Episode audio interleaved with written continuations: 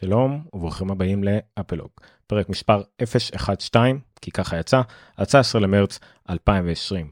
היום בתוכנית אנחנו נדבר על כל מה שאפל השיקה אתמול נראה לי, כל הזמנים מתבלבלים פה, אני כבר לא יודע מה היה אתמול, מה מחר, מה שבוע שעבר וכדומה. אה, זה בעיקר אייפד פרו חדש, מקבוק אר חדש, מק מיני קטן חדש, אה, וגם הידיעות הכלליות שקיימות בעולם של אפל לאחרונה, בעיקר בעקבות מה שקורה בעולם לאחרונה, אם לא שמעתם על וירוס והסגר וכדומה, יש ה-WWDC שמתבטל שאמור להיות ביוני כנראה, אה, החנויות שנסגרות, מלאים, בלאגנים, על כל זה נדבר ממש בתוכנית הקרובה, יש לי פה ממש לוז מסודר, מה שאומר שאני כנראה לא אעמוד בו, ואני מאוד אשמח תוך כדי לשמוע מכם. מה, מה הכוונה, אה, שאלות, תשובות, הפודקאסט הזה, התוכנית הזאת, הפרק הזאת מועבר גם בשידור חי בפייסבוק, בעמוד הפייסבוק של אפלוג, פודקאסט ומחשבות על אפל, ככה זה נקרא, אה, וגם בקבוצות אפל הרלוונטיות השונות. אה, הוא יעלה גם כן כפודקאסט רשמי ב-RSS של אפלוג, אפלוג.רפי.מדיה, רפי רשת פודקאסטים ישראלית. אז בואו נתחיל. אז כאמור, אתמול אפל במקום לעשות איזשהו אירוע מרץ מכובד עם קהל ומחיאות כפיים בסטיב ג'ובס אה, תיאטר החדש בקמפוס החדש שלהם וכל זה משהו שאני בטוח שכולם חיכו לו. פשוט הוציאו ידיעות לעיתונות מה שנקרא פרס ריליס כאלה אה, מפורטות יפות בשפה של אפל והכל אבל לא היה אירוע לא היה במה לא הציגו את המוצרים החדשים האלה. תמיד כשזה קורה הדבר הזה שאנחנו רק קוראים על דברים זה נראה לי כאילו איך הם היו ממלאים איזשהו אירוע של. Uh, לא יודע, חצי שעה, שעה וחצי, או מה שזה לא יהיה, איך הם היו ממלאים אותו. אבל זה תמיד קורה. אפל מצליחה איכשהו באיזשהו קשר למלות שעה וחצי על דבר שלקח לי אולי 10 דקות לקרוא. אבל בכל זאת, זה אפל, המוצרים עדיין מדהימים, ולכן נדבר עליהם עכשיו. האייפד פרו החדש, זה המוצר הראשון שאפל אה, יכול לא זכור לגמרי אם זה הראשון השני שיצא עליו ההודעה לעיתונות בוא נתייחס אליו כראשון כי זה עדיין המוצר היותר פופולרי מבין השניים מכירים שנדבר עליהם היום. אז האייפד פרו החדש לא מופיע בעמוד הראשי של אפל. אני לשוב מי שצופה לנו בווידאו יקבל את זה כרגע מול הפנים. אה, זה לא המוצר הראשון שמופיע באתר של אפל מסיבה מאוד פשוטה האייפד פרו אה, עדיין לא זמין למכירה ניתן אה, להזמין אותו, סליחה, ניתן לעשות לו אורדר. המשלוחים הראשונים התחילו להישלח מתישהו ב-27 למרץ. אה, יש שתי סיבות עיקריות לזה, לא, סיבה אחת עיקרית לזה, אה, אבל 27 למרץ זה הזמן שישלח האייפד פרו אם אתם מזמינים אותו היום ואם יש אותו במלאי. לעומת זאת המוצר השני המקבוקר זמין לרכישה כבר עכשיו אבל כאמור אנחנו נתחיל מהאייפד פרו בואו נדלג על המקבוקר כרגע נחזור אליו יותר מאוחר. אייפד פרו חדש אייפד פרו החדש אה, במהותו לא שונה לפחות אם תסתכלו עליו במבט ראשון מהותית מהאייפד אה, הקודם. אה, להזכירכם האייפד הקודם האייפד 11 וה-12.9 אה, היו שינוי מאוד משמעותי מהאייפדים שהיו אה, באו לפניהם מבחינת העיצוב אה, מבחינת הרבה דברים. קודם כל העיצוב שהוא קצת יותר ריבועי שטוח אין לי דרך אחרת לתאר את זה. את האייפד הנוכחי אתם יכולים להעמיד על הצד את האייפד הקודם עם השיפוע שלו לא. אה, זה כמובן סיבה מאוד דרך מאוד טיפשית לתאר את זה אבל זה הדרך הכי קלה. אייפד יפיפה לדעתי אחד מהעיצובים התעשייתיים היפים ביותר שהיו לאפל סימטרי מכל הצדדים מדהים כולו מגנטי מאחורה מה שאפשר לחבר אליו קייסים בצורה די מגניבה אה, שפשוט נצמד מאחורה ולא צריך להכניס בדיוק ולא צריך להתאים אחד לשני היה לו גם איזה סמארט קונקטור שלא שימש לו הרבה דברים חוץ מאולי אה, אה, להטעין כזה את ה... לא יודע. יש לו את האפל פנסל החדש שממש נשאר מלמעלה. עיצוב מדהים וכאמור אפל שמרה עליו העיצוב למה ש... לא השתנה. זה אותו אייפד פרו משנה, מלפני שנתיים, סליחה, מ-2018. Uh, כשהוסיפו לו, אם תסתכל על המצב הוויזואלי, uh, רק דבר אחד, שזה מצלמה. בואו ניכנס לעמוד של אייפד פרו ונראה את השינויים הגדולים שהיו לנו. אז המסך, אותו מסך, אפל קוראת לו Retina Display, uh, שם מיתוגי לפשוט LCD מאוד מתקדם, כנראה, כנראה ה-LCD מהטוב מסוגו בעולם לניידים לטאבלטים וכדומה אה, אולי רק אולדים יכולים להתעלות עליו אבל כמובן זה lcd זה לא אולד.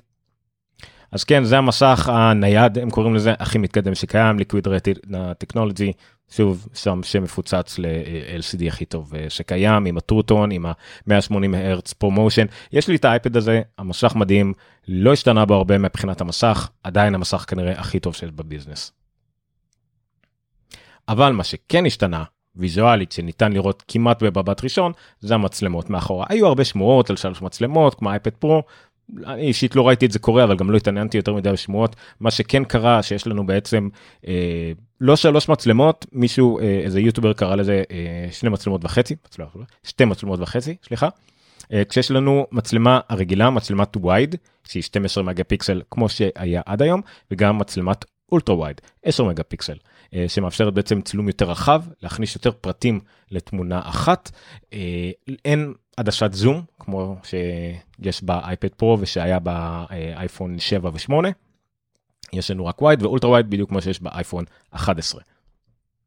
אני אישית אה, מעדיף את זה כמה שזה מגניב לצלם בזום אני חושב שאייפד וטאבלטים לא נועדו לאיזה צילום זום בחוף הים וכדומה והשימוש באולטרה וייד הרבה יותר שימושי למי שמשתמש באייפד לא היום יום שאם זה מעצבים ומעצבי פנים אנשי נדל"ן אה, אנשים או סתם צילומי פנים זה מאפשר לך לצלם. אתה יכול למשל לעמוד בפתח החדר ולצלם למעשה את כל החדר כמעט מקיר לקיר. עם מצלמה רגילה ממש לא יכלתם לעשות את זה אתם צריכים לצלם מהמסדרון או להתרחק או לעשות פנורמה אז מצלמת אולטרה וייד מאוד שימושית לזה ואנחנו נראה גם שזה יהיה עוד יותר שימושי שנגיע לפיצ'ר המגניב הבא ואנחנו כבר נגיע לפיצ'ר המגניב הבא כי שוב לא הרבה השתנה אבל מה שהשתנה די מגניב הדבר המגניב הבא זה ליידר LiDAR איך שלא תקראו לזה.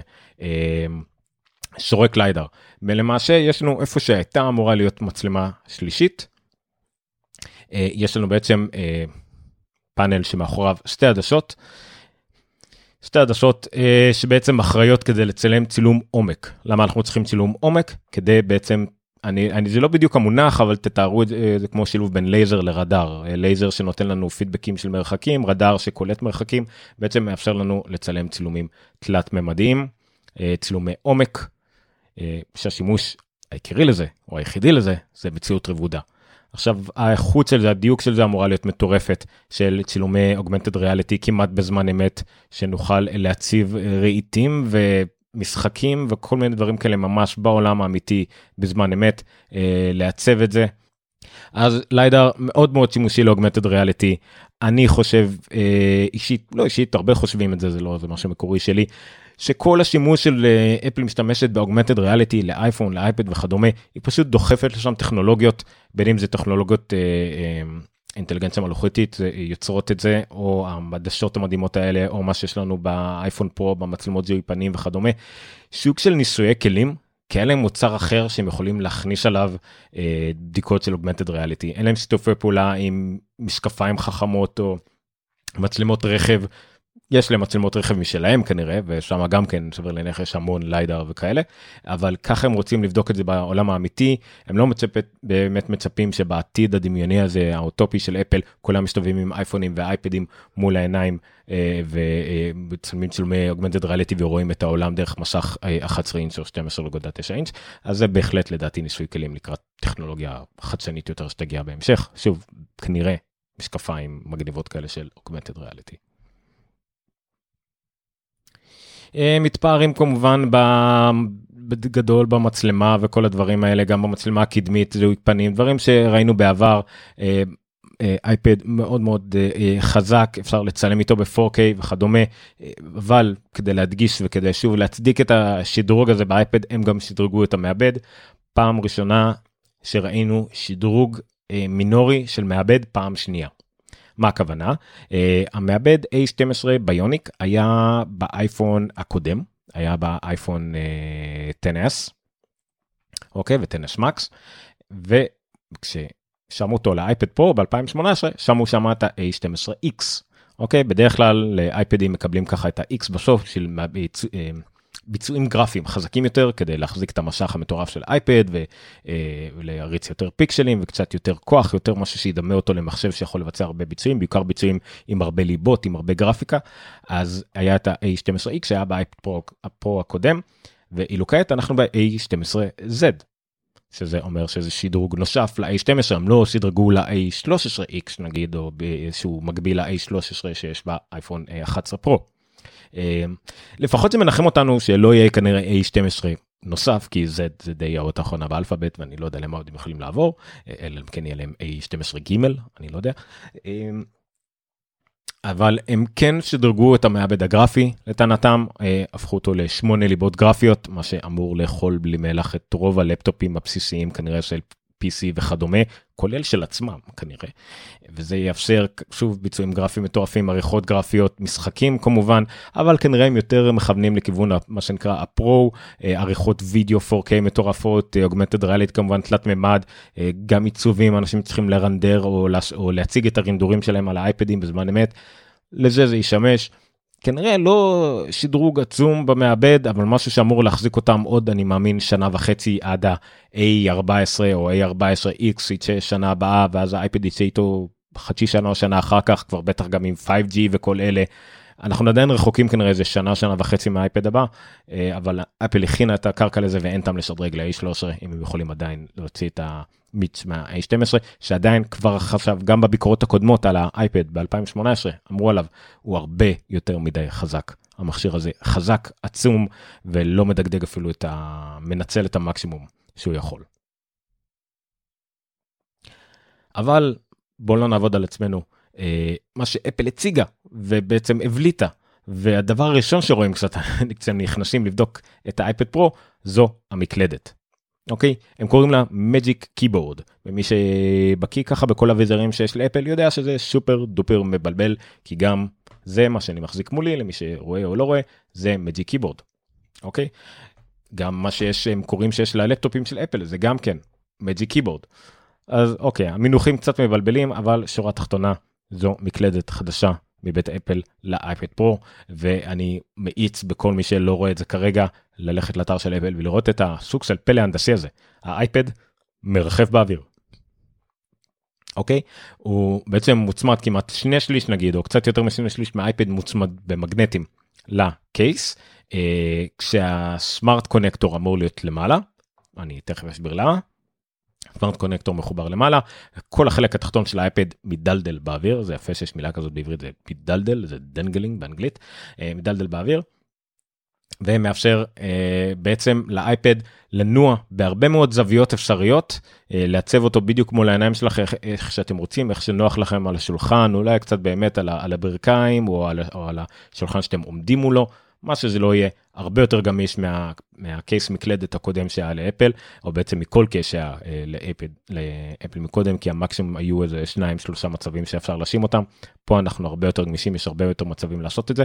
החלק התחתון מוצמד איכשהו לשולחן אבל כנראה שמה שמחזיק את כל הדבר הזה זה איזשהו ציר ציר מטורף שיש לאייפד ציר שיש בו איזה פתח קטן כזה בצד שלו מאוד חשוד שאנחנו נדבר עליו עוד שנייה.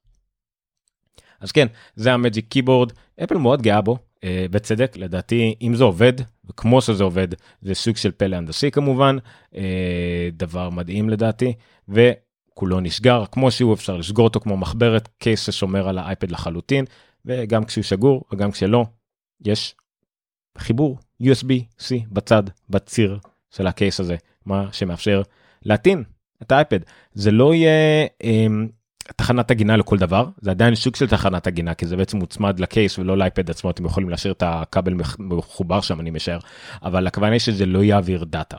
זה יעביר מתח מספיק כדי להטעין את האייפד זה לא יעביר דאטה כי ה smart connector לא מיועד להעברת דאטה כנראה בקצבים גבוהים אבל זה הרבה יותר טוב מכלום. מה עוד המקלדת הזאת יכולה לעשות? המקלדת הזאת גם מוארת זאת אומרת זה כמו מקלדות שאתם רגילים מלפטופים פעם זה היה איזשהו feature יוקרה כזה של אה, לפטופ אה, אפילו המקבוק אר 11 הראשון היה בלי תאורה. אז המקלדת הזאת מוארת בקליט LCD כל מקש ומקש מואר בקליט לד סליחה. כל מקש ומקש מואר אתם יכולים להשתמש באייפד גם בחושך זה כאילו הגיוני למרות שהמשך מהיר על המקלדת עדיין זה שיש כל מקש מואר בנפרד זה הרבה יותר נוח. זאת מקלדת בגודל מלא אה, שוב בגודל מלא יחסית הכוונה היא שכל מכה שבערך בגודל סטנדרטי יש איזשהם סטנדרטים למקלדות שקשורות לאורגונומיה ומה איך שבריא להשתמש בהם אז זאת מקלדת אה, בגודל מלא פחות או יותר. ולמי שלא שם לב ולא ראה בתמונות יש טרקפד קטנטן וחמוד במקלדת. זה שמועה שהסתובבה אפילו לא שמועה זה פטנט שנרשם זה היה די ידוע אני משער שאפל הולך להוציא אה, מקלדת עם טרקפד אני חושב שאף אחד לא חשב שזה יקרה כל כך מהר כל כך חזק וכל כך טוב כנראה כי זה לא רק שזה קייס עם מקלדת ו trackpad אלא גם משלב בדבר המגניב הזה של הציר ושזה מדלדל באוויר והמקלדת היא גם מוארת. והמנגנון של המקלדת הוא scissors זאת אומרת זה כמו המקלדות החדשות של אפל אני מקווה שאני לא טועה בזה אבל בכל מקרה לא מדובר במקלדות כאלה מגע כזה מעפנות אלא ממש מקלדת שלוחצים עליהם ומרגישים לחיצה. סלחו לי אם אני טעיתי אם זה scissor או butterfly. ה butterfly אמנם קצת אה, אה, ידוע לשמצה אבל עדיין זה יותר טוב ממקלדת שהיא סתם מקלדת מגע כזאת. הטרקפד לא מגיע בפני עצמו היה למי שיודע היה תמיכה בטרקפד וקצת בעכבר גם באייפדים עד עכשיו אם אתם מחברים אה, כלים חיצוניים אבל זה הדרך accessibility זה בעצם סוג של נגישות שהיה אפשר לעשות למכשיר. עכשיו הסמן הזה העכבר השימוש בעכבר או, או טרקפד וכל מה שקשור לזה מקבל בעצם מקום בולט במערכת הפעלה עצמה. הכוונה היא שזה לא accessibility אלא המערכת הפעלה עצמה תומכת במצביעים אה, חיצוניים לא רק באצבע שלנו. אני ממליץ לכם שוב להיכנס לאתר לראות את השרטונים ביוטיוב ממש השמן הזה של העכבר הפך להיות עגול בעצם כמו אצבע לכל דבר אה, וניתן לעשות עם זה אה, מה שרוצים על המסך כאילו זה היה אצבע. זה גם מגניב כי לפעמים האצבע שלנו משתירה דברים כשאנחנו נוגעים בכפתור משהו זה אוטומטית אתם לוחצים על כפתור מבחינתכם אין הבדל בין אצבע ללא אצבע אבל כשאתם אה, מובילים עכבר על המסך אתם כן צריכים לדעת מה אתם עושים. אז השמן עכבר הופך בעצם למין לכפתור ומאיר אותו את מה שאתם הולכים ללחוץ עליו. קצת קשה להסביר את זה בוויזואל. כולנו נראה את זה מי שיבחר לחבר למכשיר שלו עכבר או מקלדת ב-24 למרץ, למרץ כשהגרשה המלאה של iOS 13.4 תצא, זה יהיה עדכון מסיבי, אני ראיתי מישהו פרסם צילום מסך, 4 ג'יגה בייט של עדכון, עדכון מאוד חשוב, ובואו גם הרבה שיפורי ביצועים ממה שהבנתי, אבל בעיקר לאייפד התווסף כל התמיכה הזאת המטורפת הזאת במקלדת ועכבר, אז אני ממליץ לכם לנסות את זה אחרי שגיביתם והכל, וכמובן. הגרירה עובדת עם כל דבר, אפשר לסמן טקסטים ברגע שאתם על טקסט, הסמן הופך להיות סמן של טקסט, ואז אפשר לגרור את כל הטקסט הזה מאחד לשני, ממש הדגמות לא חסר, ממליץ לכם. אפל פנסיל נשאל אותו דבר, זה אפל פנסיל דור שני, אני גם בו אני משתמש, הוא צמוד לי פה לאייפד ממש מולי. אה, גם דבר מדהים, הלוואי והייתי משתמש בו יותר, אני מדי פעם שוכח את כל הפיצ'רים שלו, אבל עדיין זה יפה לא לשכוח את כל הדברים שיכול לעשות, גם אם אתם לא אנשים קריאטיביים שבאתם לצייר, זה עדיין מאוד שימושי, אני משתמש בו הרבה בשביל אה, רשימות בפגישות ובשביל למלא טפסים וכדומה. דבר מעניין ששמעתי באיזשהו אה, יוטיוב, באיזשהו ערוץ יוטיוב, האייפד הזה כבד ב-10 גרם מהקודם. למה? לא יודע. אבל זה המצב. עכשיו מה שיפה שעוד התווסף בו קצת מאחורי הקלעים עוד קצת חיבוריות וי-פיי 6 וי-פיי 6 זה הדור הבא של הווי-פיי השם הקודם שלו היה 802.11ax אה, זה שימושי אם יש לכם ראוטר של וי-פיי 6 אה, בעיקר במקומות שיש בכם יש לכם הרבה חיבורי אה, וי-פיי הרבה מכשירים שתומכים בזה זה יעזור לכם שימו לב שעדיין צריך ראוטר של וי-פיי 6 אבל אם יש לכם ראוטר של וי-פיי 6 לא חובה שכל המכשירים בבית יהיו וי-פיי 6 כדי ליהנות מזה כל מכשיר בפני עצמו ייהנה אבל עדיין כולם ייהנו מקצת פחות עומס על המערכת. הצ'יפ הסלולרי גם כן עודכן הם קוראים לזה עכשיו gigabit class LTE שהוא אמור להיות 60 אחוז יותר מהיר מהקודם או משהו כזה זה לא 5G אבל אם אתם נמצאים במקום שיש לכם גיגה ביט קלאס LTE LTE מאוד מהר גם ככה תגיעו למהירויות מאוד גבוהות של 100 200 ו300 מגה ביט זה יפה מאוד זה עדיין לא 5G. USB-C כמו שאמרנו, ארבע ספיקרים של אודיו. למעשה יש לכם פה שני חיבורי USB-C, אתם יכולים להשאיר את האייפד בטעינה בקייס שלו ועדיין להשתמש ב-USB-C של המכשיר עצמו בשביל לחבר אליו ארט דיסק, דיסק אונקי, מצלמה וכדומה, כל הדברים האחרים שנושפו לנו בעקבות ההוספה של USB-C ו-iOS 13. יש פה הדגמה יפה, מי שרוצה יכול להוריד אה, את ה... אה, אני חושב, אני לא יודע אם זה בדפדפן או באפליקציה של אפל, באפל סטור של אפל, תוכלו באמצעות אוגמנט ריאליטי לראות את האייפד מולכם על השולחן, סתם כי זה מגניב, ולמה שלא יהיה מגניב. בואו נדבר קצת על מחירים. אוקיי, אייפד פרו הנוכחי, גם 11 אינץ' וגם 12.9 אינץ' נשארו אה, באותם אה, רמת מחירים בסיסית כמו הקודמים, זאת אומרת אנחנו מתחילים מ-799 דולר ל-11 אינץ' ו-999 דולר ל-12.9 אינץ', מה שהשתנה בבסיס זה הנפח. האייפדים הקודמים הגיעו בנפח מינימלי של 64 ג'יגה בייט עלובים, כן, עלובים, אלא אם כן אתם משתמשים במכשיר לספארי בלבד, כמו אשתי, וגם אז לפעמים זה לא מספיק. במיוחד אם אתם בסגר ואתם רוצים עוד נפח וסרטים ומשחקים וכדומה. אה, אז הנפח הבסיסי גדל ל-128 ג'יגה, הנפחים הבאים הם 256 ו-512, שכל אחד בתורו הוזל ב-50 דולר מהקודם, זאת אומרת אם היה עלה לנו לשדרג אה, ל-256 ג'יגה בייט או 256 ג'יגה בייט, היה לנו 1150, עכשיו זה 1100, אה, וה-1 טרה בייט אה, גם מחיר ירד בצורה מאוד משמעותית ב-250 דולר, לא ב-50 דולר, שוב כי ברגע שמחירי הזיכרון יורדים אז הכל יורד גם כן בהדרגה ובדרך כלל הגדולים יותר יורדים בקצב הרבה יותר רצחני. בגלל זה אני בדרך כלל לא קונה את הכי הכי גדול, אלא אם כן אני פסיכי והזמנתי אייפון 512, אני בדרך כלל לא קונה את הכי גדול, אלא קונה אחד מתחת, אה, מי שעשה את זה הרוויח. אה, בואו נסכם את זה ככה, בנוגע למה שקשור לאייפד פרו הזה, בואו נראה אם לא פספסתי איזה משהו שרציתי לדבר עליו. לא, אני רק רוצה להוסיף אולי על העניין הטרקפד, אה, שזה בעצם ברגע אם אתם משתמשים בטרקפד או בעכבר וטרקפד חיצוניים, זה לא משנה מה, אתם למעשה לא צריכים לגעת יותר במסך מגע. אוקיי, אם נתעכב ונדבר על זה קצת. אה, זה שאתם לא צריכים אה, לגעת במסך מגע אומר שאתם גם בין היתר לא צריכים אה, את האייפד ממש לידכם. אפשר לחבר אותו למסך חיצוני. הרבה אנשים עושים את זה, יש לכם USB-C, אפשר לחבר איזשהו מתאם, מפצל כזה ולחבר לכל מיני אביזרים. אתם לא צריכים את המסך מגע, אתם יכולים להשתמש ב- עם הסמן עכבר גם בשביל ה-control center, גם בשביל להעלות את ה dock, בשביל ה multitasking, בשביל ה slide over, כמעט לכל דבר, אה, ואפילו עוד יותר מזה אם זה אפליקציות תומכות, כן, אפליקציות יצטרכו לתמוך בזה כדי לעבור למשל למצב של אה, בחירת טקסט אה, ממש כמו בעכבר. אם זה לא אם אפליקציה לא תומכת בזה אז יהיה בעצם כמו אצבע שתצטרכו לעשות double click או tap כזה כדי לבחור טקסט, אבל עדיין זה יהיה דומה לאצבע, אז פשוט לא יהיה יותר טוב, זה יהיה אותו דבר. אז ברגע שזה קרה, האייפד הפך להיות סוג של מחשב. ולכן אפל השתמשה ב tagline המאוד אה, נחמד הזה ומה שיפה באפל הם בדרך כלל הם רצים על הטייגליינים האלה אוקיי שזה יותר ממחשב או איך הם תיארו את זה אם אני המשך יעלה לי חזרה כי אני יש לי זיכרון מאוד מאוד קצר. מי שצופה בנו הרוויח אוקיי אז כן יונקס קומפיוטר is not a computer אפל באמת באמת דוחפת את המובן הזה שהאייפד אה, יכול להיות מחשב לכל דבר. ועם השילוב הזה של לגעת בו אה, עם, עם עכבר ומקלדת מהצדדים באמת השימושיות שלו הדברים שאולי מנעו מאנשים שהיו טיפה על הגבול אה, נראה לי כמוני אני באיזשהו גיל כזה שאני עדיין צריך את העכבר ואת המקלדת וקצת יותר שליטה אבל מאוד מגניב אותי הניידות והמיידיות של אייפד אז זה כנראה מגשר לי על הפער הזה. אוקיי אני בטוח שאנשים צעירים יכולים להסתדר גם בלי וממש מרחפים שם עם האצבעות. אני צריך איפשהו עדיין את הטיפה גיחה לעבר הזאת. אני חושב שהתמיכה הזאת של iOS 3.4 ובטח iOS 14 שתיקח את זה לרמה הבאה מאוד מאוד עוזרים לי. אז זה בהחלט מגניב. ראו פה בסרטון גם לשנייה אחת את הניידות המקסימלית של זה שברגע שהאייפד נמצא לכם על ה stand הזה על, על ה case המדהים הזה הוא מחשב לכל דבר ועם המטען מחובר אליה ואפשר פשוט לשלוף אותו לנתק אותו עם המגנטים והופך להיות נייד לכל דבר. אפל הוציאה גם כן מין סרטון הדרכה בסגנון ה-50's על איך להשתמש במחשב נכון כשה-voice over אה, הוא כמובן אה, כזה קריינות של איך להשתמש במחשב איך לשבת נכון איך לא לעשות דברים והווידאו כמובן של האייפד שעושה בדיוק מה שאומרים לנו לא לעשות. מאוד מגניב אפל לקחה את כל העניין השיווקי הזה קדימה.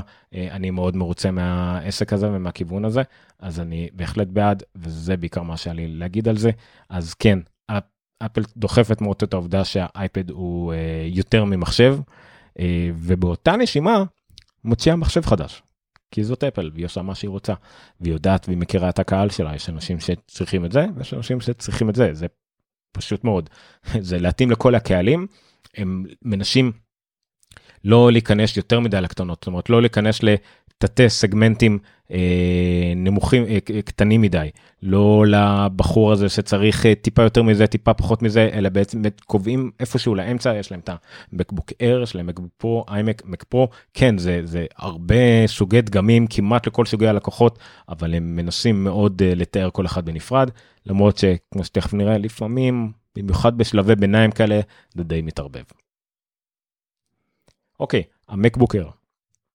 המקבוק אר החדש, כשאני ראיתי את הידיעה לעיתונות וככה גם פרסמתי את זה בעמוד הפייסבוק של אפלוג, משום מה לא, לא נפלתי מהכיסאות, הייתי בטוח שזה שדרוג די קטן, בדיעבד התברר שזה שדרוג אה, לא קטן בכלל, אז כשנכנסתי לעומק וקראתי יותר על המקבוקר ושמעתי וראיתי את התגובות של אנשים שתיקנו אותי, כן, שדרוג די משמעותי, במיוחד אה, אם חושבים על זה קצת יותר לעומק ומבינים גם איפה אפל פה עושה צעדים אה, לא קטנים. אז המקבוק אייר אה, עלה לדור השירי במעבדים של אינטל. אה, אני לא בטוח אם הקודם היה דור שמיני או צאי, אל תתפסו אותי במילה, אבל מה שאני כן יודע על הקודם, שהוא בעצם היה רק מעבד מסוג אחד שיכלתם לבחור, יכלתם לבחור רק מעבד אחד. אה, היה אפשר אולי סוגים של אה, אה, נפחים וכדומה, אבל לא היה יותר מדי בחירה. מה שכן היה, צבעים וכל הדברים האלה, אה, זה מעבד כפול ליבה עם אפשרות אחת. כרגע אפל נותנים לנו בעצם את האפשרות לבחור אה, שלושה סוגי מעבדים, אה, מעבד אה, i3 ו-i5 כפולי ליבה ו-i7 שהוא ארבע ליבות, פעם ראשונה שיש ארבע ליבות במקבוק אר. אנחנו מדברים על כאמור על מעבדים בדור העשירי של אינטל אה, מאוד מאוד אה, מהירים יחסית לקודמים עם אה, מתח נמוך יותר זאת אומרת הם, הם מעבדים חזקים במתח נמוך שמאפשרים ניצול סוללה יותר טוב. אה, כשהפיצ'ר שכן בלט מיד כשהם אה, פרסמו את ההודעה לעיתונות אפל היה הוזלה של 100 דולר במחיר. אוקיי האייפד הבסיסי מתחיל מ-999 דולר אה, ירידה של 100 דולר כשאתם מקבלים בעצם נגיד מחשב ששווה במהות שלו לקודם כן מעבד יותר חדש הכל יותר חדש אבל מה שאם משהו שבאמת אפשר למדוד מה שנקרא בעיניים הנפח כפול המקבוק אייר הקודם התחיל ב-128 גיגה בייט אחסון SSD החדש מתחיל מ-256 גיגה בייט SSD אני אוהב את השדרוגים האלה נכון זה פשוט כי ירדו המחירים אז זה לא באמת משהו כזה אבל עדיין יחסית לאתמול או שלשום יותר נכון אתם מקבלים מחשב שהוא בסך הכל יותר טוב ואפילו אם לא ממש יותר טוב אתם לפחות מקבלים נפח כפול ממה שקיבלתם שזה עדיין שווה את זה. דעתי. אז המשך נשאר אותו מסך, אה, מסך אה, מקבוקר הרבה יותר טוב כמובן מהמקבוקר שהיה לפניו, אה, משך רטינה והכל. הביצועים, אפל טוענת לעד פי 2 ביצועים במעבד, כנראה מודדים לפי ה-i7, אוקיי? בכל זאת 4 ליבות. עד 80% ביצועים גרפיים יותר גבוהים, שזה בגלל שהם משתמשים גם כן במעבד האינטל אייריס פרו, מעבד מובנה של אינטל, זה לא איזה מעבד גרפי נפרד, אבל שהפיצ'ר המוסף שלו הוא שהוא תומך ב-6K, 6K זה האפל Pro Display XDR, המחשב מסך חדש של אפל, אז כן, המקבוק אייר, המחשב הבסיסי הקטן הזה, החמוד, מחשב לכל כיס, תומך באחד מהמסכים הכי מתקדמים בעולם, שזה תמיד תמיד מרשים. מה עוד היה לנו פה? אה, עוד דבר שהתווסף זה במקסימום של המקסימום, אתם יכולים עכשיו לשדרג את המחשב לעד 2 טראבייט SSD. אם אתם מנהל שצריך לשמור את כל אוסף. סריקת בולים שלו ב full resolution על המחשב אז יש לכם עכשיו גם 2 טראבייט המעבד הזיכרון RAM גדל ל-3733 מגה הרץ שאהבתי שמישהו כתב באיזושהי קבוצה שזה מאוד משמעותי. די בשלב מסוים זה כבר לא באמת משמעותי זה 16 גיגה בייט RAM במהירות הרבה יותר גבוהה אבל אני לא חושב שמזה נרוויח ביום יום. מה שכן אולי זה גרם לזה שהסוללה טיפה פחות טובה הסוללה אה, לפי, לפי אפל מחזיקה 11 שעות ולא 12 שעות אבל עדיין אבל אבל אבל מי שצריך את המחשב הזה צריך אותו בעיקר כדי להשתמש בו ביומיום אם זה סטודנטים עיתונאים וכדומה ורוצים להקליד עליו ולהקליט עליו הרבה ולכן אפל אה, תקנה את הטעות שלה ושמה פה את המקלדת scissors אה, מקלדת מספריים מנגנון scissor mechanism כמו שיש במקבוק פרו 16 אינץ' הנפלא שהיא שחררה אה, לפני כמה חודשים. אז כן יש פה את המקלדת החדשה של אפל לא באטרפליי מקלדת שכנראה כבר לא תיתקע מכל שטות ומקשים ייתקעו ולכלוך ייכנס וכדומה. תמיד יש תקלות אבל כנראה שבמקלדת הזאת הרבה פחות. המקבוק פרו 16 קיבל המון מחמאות. על המקלדת הזאת אין סיבה שהמקבוקר לא יהיה אותו דבר. אז כן אה, הטרקפד כל הדברים האלה נשארו פחות או יותר אותו דבר. יש את ה-touch ID ואת ה-T2 שמגן על זה ואפל פיי. כל הדברים האלה. אה, דברים נוספים שהם לקחו קצת מהפלייבוק מה שנקרא של המקבוק פרו 16 הרמקולים הרבה יותר טובים כנראה לא ברמה של המקבוק פרו 16 אבל אמור להיות הרבה טובים יש שלושה מיקרופונים שלושה מיקרופונים אוקיי בניגוד לשניים שהיו. המטרה היא כמובן אה, בשביל שיחות ועדה יותר. אני לא חושב שזה אתם תוכלו להקליט פודקאסטים ישירות מזה אבל אם נקלטתם נקלט, נקלטתם למצב שאין לכם מיקרופון או אוזניות עם מיקרופון או כל דבר אחר יותר איכותי בהחלט אפשר לעשות שיחות ועדה הרבה יותר איכותיות ממה שהיה קודם. ישירות מהרמקול והמיקרופונים שיש למקבוק אר. המצלמה היא אותה מצלמה מחורבנת שתמיד הייתה, אבל זה שוב מספיק לשיחות ועדה וכדומה.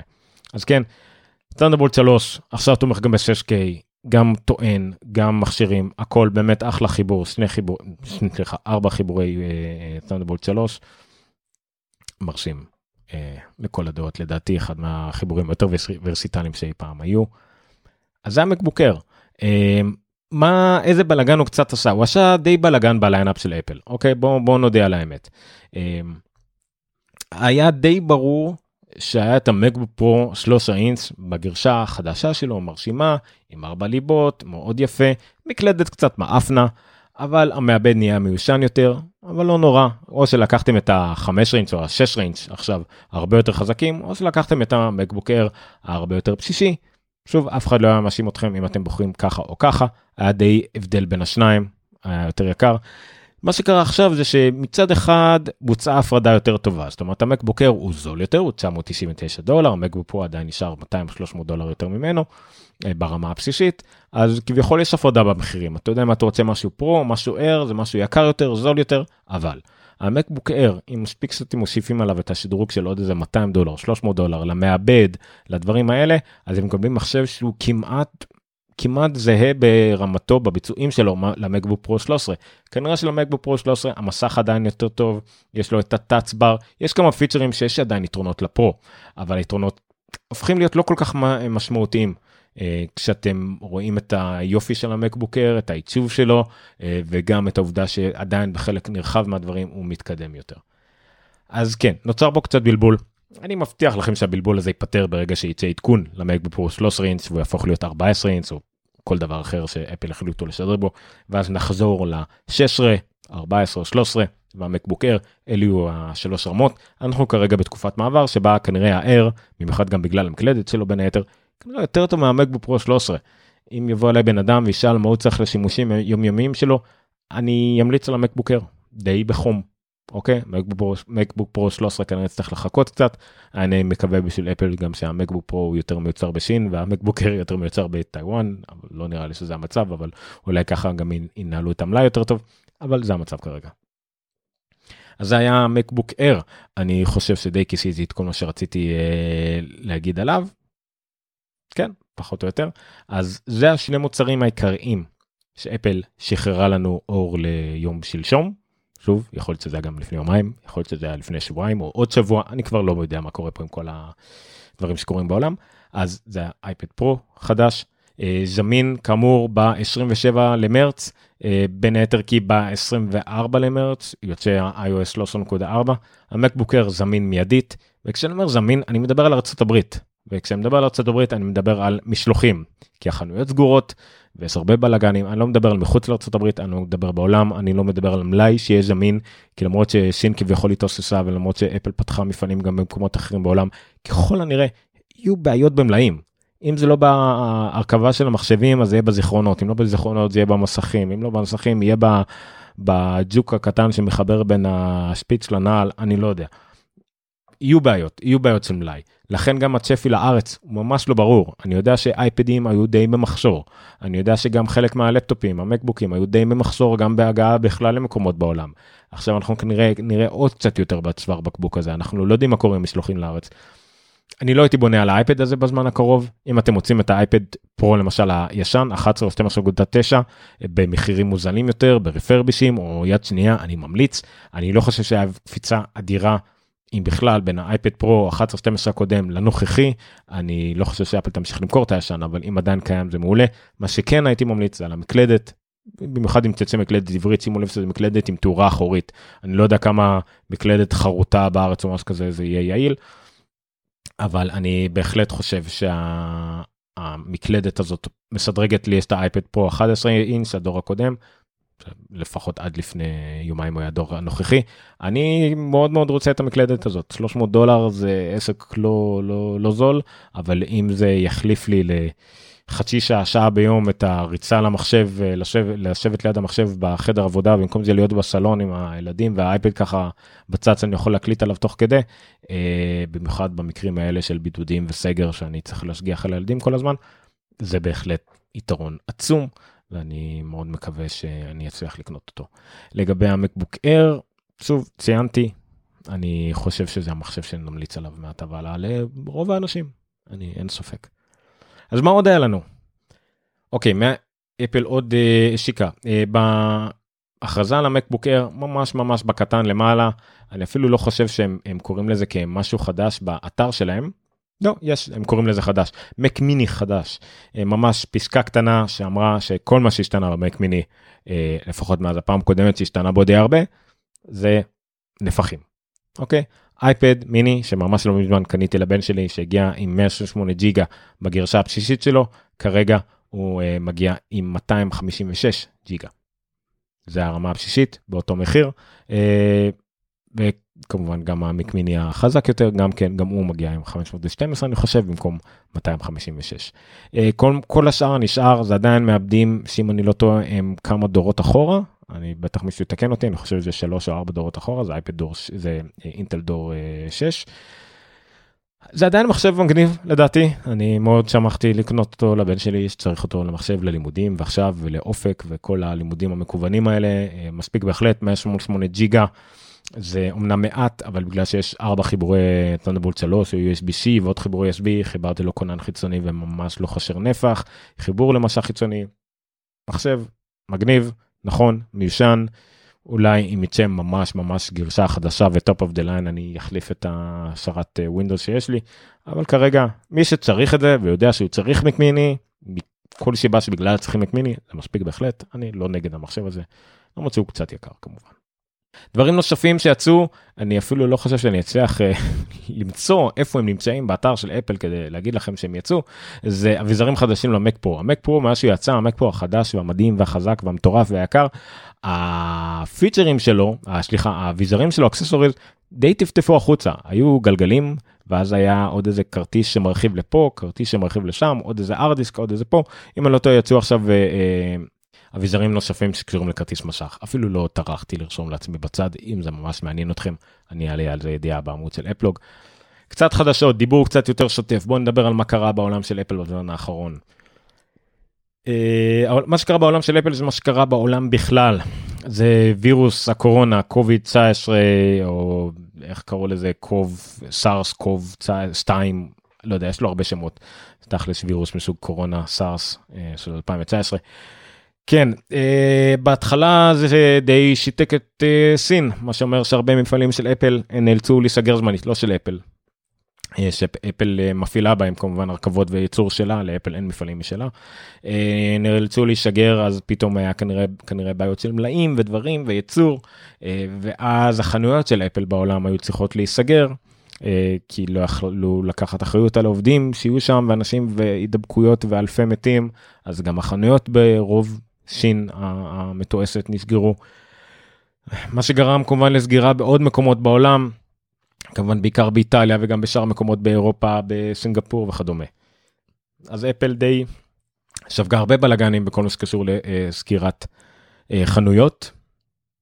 ובעקבות זה וכרגע הם, אה, הם הודיעו ממש השבוע שהם סוגרים את כל החנויות בעולם חוץ מסין זה קצת אירוני פשוט סין כנראה די הווירוס שם כבר נרגע אה, אבל בכל שאר העולם כל החנויות של אפל נסגרו אה, כמעט כל המשרדים של אפל נסגרו מלבד בודדים נראה לי שעדיין צריכים לעבוד במשרד בגלל ענייני סודיות כנראה כלים ודברים שמים שיש רק במשרדים ובמעבדות אין מה לעשות. אפל גם עברה לעבודה מהבית. הם עדיין מקבלים הזמנות אונליין השליחים עדיין עובדים.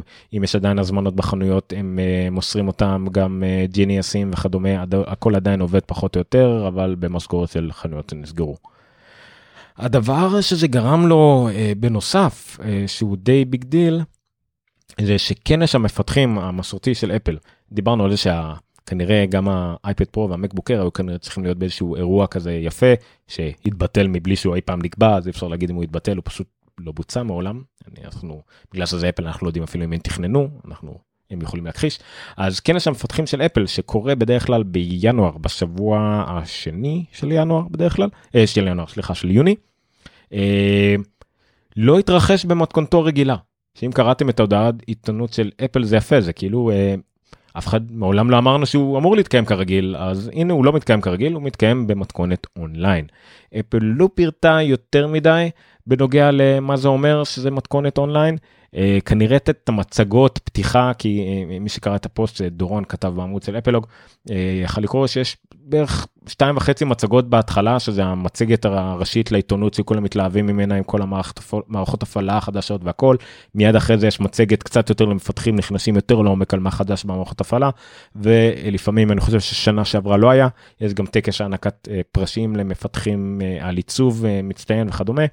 הדברים האלה לא בעיה להעביר אותם לא אונליין זה אוקיי יהיה משהו כזה מאוד יפה פרזנטטיבי קצת יותר מצומצם יסבירו את הכל יהיה אולי שאלות לא שאלות מהקהל אולי איזשהו הם יעלו על איזה טכניקה אחרת לעשות את זה יותר מאשר סתם סרטון יוטיוב ראינו את פלייסטיישן אה, עושים את זה סוני עושים את זה עם פלייסטיישן 5 השבוע אחד הסרטונים היותר משעממים לא מבחינת התוכן מבחינת הלצפות בו קצת שראיתי משהו שם לא עבד. אז אה, אנחנו אני מקווה שאפל ימצאו דרך יותר מעניינת לעשות את זה אבל בכנס המפתחים של אפל זה כנס של ארבעה ימים מאוד עמוסים שבהם יש מעבדות והרצאות והסברים ממש לעומק עכשיו כל הקורסים של אפל הועברו אה, גם ככה גם אונליין הם גם ככה קיימים באתר המפתחים של אפל חינמים לכולם אה, כי זה חינם להירשם כמפתח לא מפתח מה שנקרא רק כדי להירשם לאתר. זה, זה כנראה לא בעיה עדיין כנראה יהיה חשר הפידבק, חשר התגובות מהקהל, אבל מה שבאמת יהיה חשר זה המעבדות. מעבדות זה לא דבר שצולם עד היום, זה בעצם אה, מהנדסים אמיתיים של אפל שעבדו על המוצרים שעליהם אנחנו מדברים, על המערכות הפעלה, על התוכנות, אה, מול מפתחים שנרשמו ושילמו הרבה מאוד כסף כדי להיות ב, בכל השבוע הזה, והם שואלים אותם שאלות, מלווים אותם, עוזרים אותם בפועל על האפליקציות שלהם. זה לא משהו תיאורטי, זה לא הסברים, זה לא משהו חוברת שאפשר לחלק, הם בפועל, בן אדם בא עם קוד והם עוזרים לו. במגבלות כמובן מה שמותר להם, מייעצים, רומזים, מה שזה לא יהיה. זה יהיה חסר. איך זה יתבצע? אני לא יודע. אנחנו כאמור כן קיבלנו רמז כנראה לאיך לפחות ההדגמות של פיצרים יהיו. כי אה, אפל הוציאה בצורה מאוד מוזרה, כי אני ראיתי את זה רק בערוץ היוטיוב של אה, MacRumors. זה ערוץ יוטיוב מאוד דל, אין בו, אין בו הרבה דברים כזה, אתר, אתר נפלא לחדשות על אפל, אבל אין יותר מדי תכני וידאו. משום מה, אה, זה מסוג הדברים שהופיעו רק שם, אני לא יודע למה. אה, אני אדגים לכם את זה עכשיו שוב, מי שצופה בנו, מי שלא יהיה את הלינק, לא לדאוג. אה, קרייג פדריגי, האחראי באפל על תוכנה, מדגים למעשה את השימוש בטרקפד ובכלל סליחה הם קוראים לזה באייפד פרו קרסר זה לא משנה אם אתם משתמשים בטרקפד או בעכבר אה, השימוש של זה באייפד. שוב, זה כמו שכנראה מדגים את זה לבמה מה שהוא היה כנראה אמור לעשות אם האירוע הזה היה מתקיים השבוע או החודש במרץ בדיוק מה שהוא היה של הבמה הוא עושה מול שרטון ב... כנראה במשרד של אפל המאוד יפה שרטון שמאפשר להם להתמקד בזום ולערוך אותו זום אין על הדברים שהוא רוצה להדגים בהם ממש כמו שוב כמו שהיה מציג על הבמה והיותר טוב כן חשר ה... אה, הצחוקים מהקהל אולי חשר הבדיחות המגניב, המצחיקות או מגוחכות של קריג פדריקי על השער שלו על החברים שלו. אולי עדיין משהו מזה יישאר למרות שזה קצת מיותר בלי צחוק אה, בלי צחוק רקע. אז אולי זה רמז לאיך שזה הולך לראות אין לי בעיה עם זה זה אחלה סרטוני הדגמה ואפל עושה את הסרטונים כנראה הכי טובים בתעשייה הכי ממצים מתומצתים ויעילים שיש. אז זה נורא מוזר ושוב זה נורא מוזר שזה יצא דרך ערוץ יוטיוב צד ג' ולא בערוץ יוטיוב של אפל. אולי זה יעלה בעתיד אולי נתנו להם אישור ואולי ככה הם החליטו להפיץ את זה בעצם לתת לעיתונאים את ההדגמות האלה ואמרו קחו תראו מה שאתם אומרים לו על הבמה ותפיצו את זה לעצמכם כי זה כמו שאתם על הבמה הייתם רואים את זה או מפרסמים את זה. שוב אני לא לעומק יודע מה, מה השיבה לזה שזה קרה אבל זה עדיין מגניב. אה, זה המצב. וזה כנראה מה שיהיה ויהיה לנו מאוד מוזר זה יהיה יוני מאוד אה, מאוד מוזר אני בחלק שקדם טיפה לפודקאסט עצמו שאמרתי רק בלייב שאני עושה פודקאסטים מיוני 2013 יוני 2013 WWDC של 2013 פעם ראשונה שבעצם פתחתי מיקרופון כדי להקליט כדי לפרשם את זה כפודקאסט לעולם יחד עם ניר חורש אה, שותפי. פעם ראשונה גם שנפגשנו שדיברנו בכלל לא יודע כבר כמה פעמים סיפרתי את הסיפור הזה שהפעם ראשונה שדיברנו אחד עם השני היה בפרק הראשון שהקלטנו ומאז הקלטנו עוד מאות פרקים.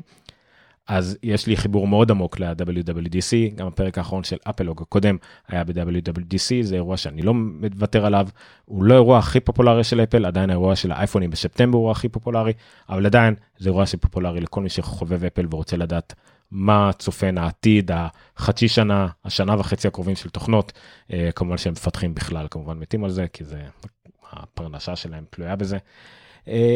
אז זה יהיה קצת עצוב, שזה לא יהיה ה-WWDC שאנחנו uh, רגילים אליו, אבל uh, אין מה לעשות, זה המצב שלנו, ואנחנו צריכים להגיד תודה שזה אסקפיזם שיש לנו, uh, שיש לנו את התחביבים האלה, את התחומי שוק האלה, במקרה שלי גם העבודה שלי, uh, שקשורים לטכנולוגיה שאנחנו מאוד אוהבים, uh, וזה האסקפיזם שלנו. אנחנו יכולים להתעסק בזה ולחשוב על זה ואני מקשיב להמון פודקאסטים על זה. שני הזנרים של פודקאסטים שאני מאוד אוהב זה טכנולוגיה ואפל ו-NBA. אה, לצערי הפודקאסטים של NBA הפכו כבר לשלב השיקומים כי NBA הופסק ונסגר אז זה פתאום נהיה קצת מדכא גם להקשיב לזה כן על משהו באמת לדבר עליו בפועל ואילו אנחנו פה בטכנולוגיה רואים שהעולם ממשיך לפעול אפל ממשיכה להוציא מוצרים שוני ממשיכה להשיק את פלייסטיישן 5 אני עדיין קונה משחקים לאקסבוקס ועדיין יש uh, סרטים בנטפליקס אולי זה לא דוגמה טובה כי גם הוליווד די מסתתקת בזמן האחרון. אז uh, יש לי חבר מאוד ותיק אה, שאנחנו כמעט לא מדברים אבל המשפט הקבוע שלו זה תודה על מה שיש. אז תודה על כל מה שיש ותודה לכם שמי שצפה בי פה בשידור החי הקשיב ומי שיקשיב לפודקאסט בעתיד. ימליץ ויעביר על זה הלאה ויירשם לתוכנית ואני מאוד אשמח גם זה אני מאוד אשמח אם תשתפו את זה בקבוצות הרלוונטיות לאנשים רלוונטיים זה מאוד יעזור לי כדי להמשיך לעשות את זה מסיבה מאוד פשוטה שאני אדם שצריך פידבק וצריך uh, תגובות מהקהל ואת העובדה שמכירים בו מכירים אותו ומכירים את מה שהוא עושה. אז תודה רבה לכם זה היה אפלוג. פרק 012 פרק 12 ל-19 למרץ 2020 דיברנו על האייפד פרו החדש של המקבוק אר החדש על המקמיני חדש, קייסים אביזרים, קצת על אפל, על כנס המפתחים ובכלל אולי על העתיד הקרוב של אפל בכל החנויות סגורות, אבל עדיין מוצרים יוצאים, אז יופי. זהו, אני הייתי עומר ניניו, נראה לי שבכל הבלאגן הזה שכחתי להגיד את זה, תעקבו אחריי בפייסבוק, או אחריי אישית אם בא לכם, אני לא באמת מעניין, או אחרי אפלוק שבו אנחנו מעלים לינקים לאפל. כאמור, פודקאסט ומחשבות על אפל. תודה רבה לכם, ולילה טוב, ושקט לכולם. בואו נהיה חזקים עד כמה שזה נדוש, כי העולם באסה לפעמים. תודה רבה.